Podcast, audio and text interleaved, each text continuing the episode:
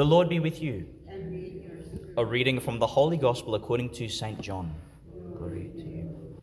Philip found Nathanael and said to him, We have found the one Moses wrote about in the law, the one about whom the prophets wrote. He is Jesus, son of Joseph from Nazareth. From Nazareth, said Nathanael, can anything good come from that place? Come and see, replied Philip. When Jesus saw Nathanael coming, he said of him, There is an Israelite who deserves the name, incapable of deceit. How do you know me? said Nathanael. Before Philip came to call you, said Jesus, I saw you under the fig tree. Nathanael answered, Rabbi, you are the Son of God. You are the King of Israel. Jesus replied, You believe that just because I said I saw you under the fig tree? You will see greater things than that. And then he added, I tell you most solemnly, you will see heaven laid open, and above the Son of Man, the angels of God ascending and descending. The Gospel of the Lord. Praise to you, Lord Jesus. Did anyone else count how many of us there are in the room? Have a look. There's three gates. There's three gates. Here's the 12. And thankfully, it is 12, so I can be one of the apostles. I don't have to be Jesus.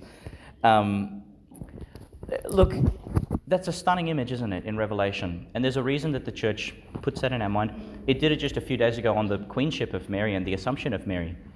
It's reminding us that this is an eternal kingdom that we're part of and the apostles are embedded in the, in the very bedrock of that thing.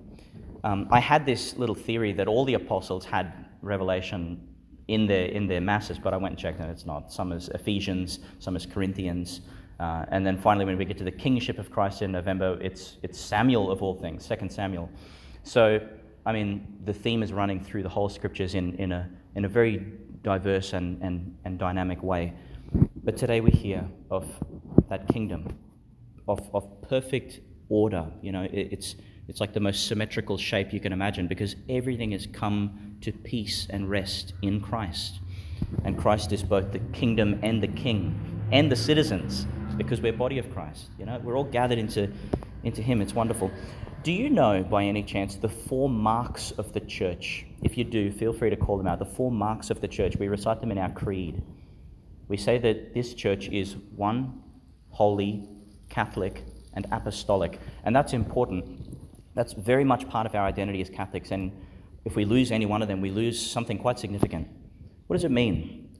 Well, for starters, the church is one. The church is one people. Think of the oneness running right through our faith. One baptism, one bread, one body, one community. Paul says, please don't dissent. Don't break off from the community because our unity is who we are. If we are not unified, we are no longer anything. We just disperse. The church is one. The church is holy.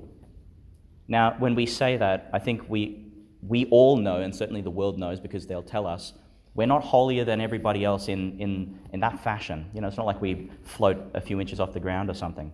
Nor even are Catholics holier than other Christians. That's not the claim.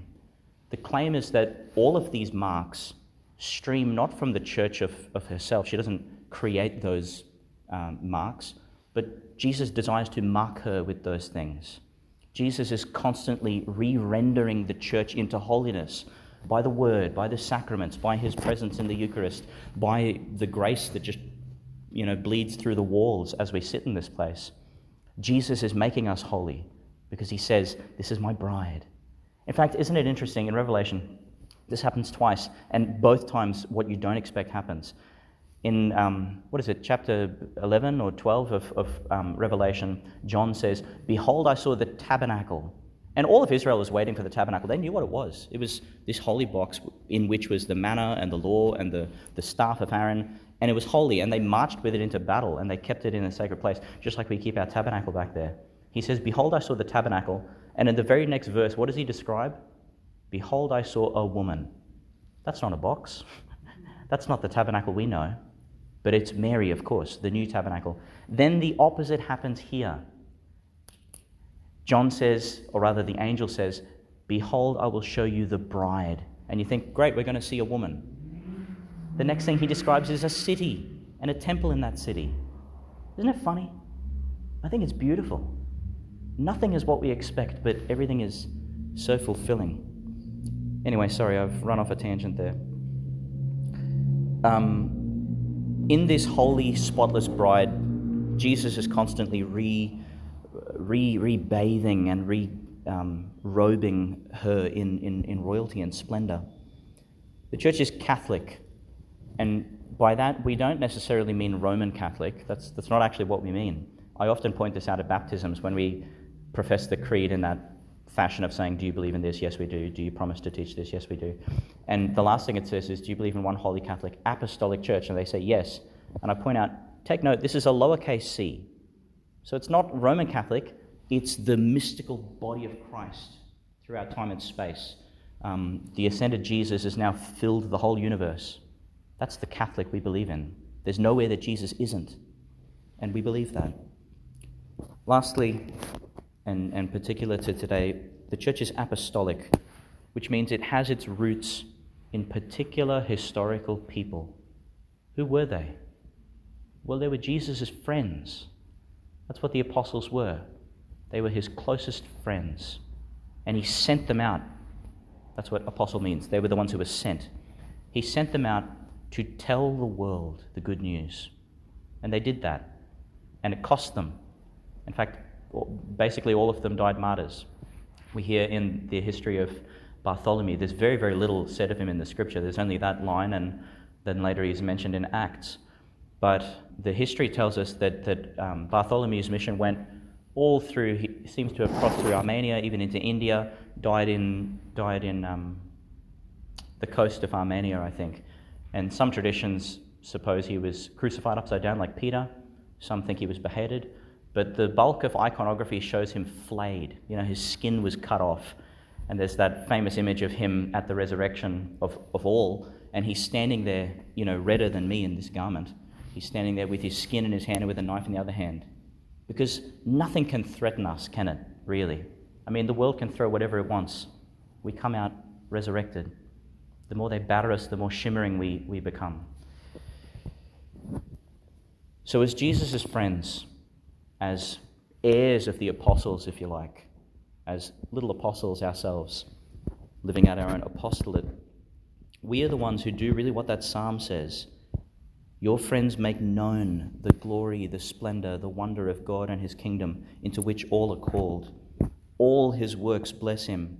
Everything we do blesses the Lord. We are the ones who go out into the world and discourse the glory and the might of God. We're the ones who make this kingdom something comprehensible so that people can start to move towards it.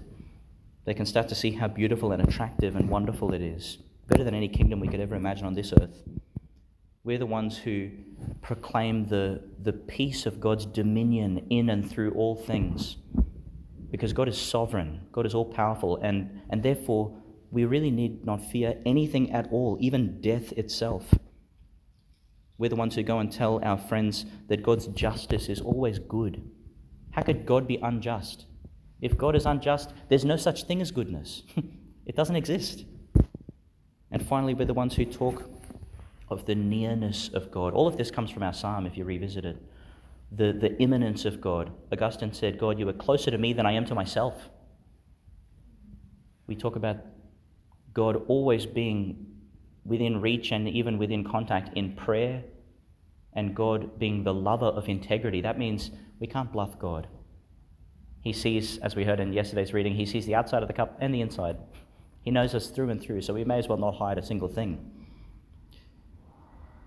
Lastly, how do we become the friends who tell our friends about this kingdom?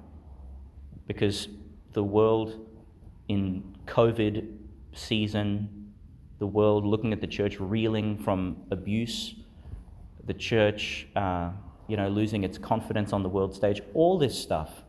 And we tell our friends, and they say, Can anything good come from there? Well, we say what the angel said, and we say what Philip said Come here, and I will show you. Come and see.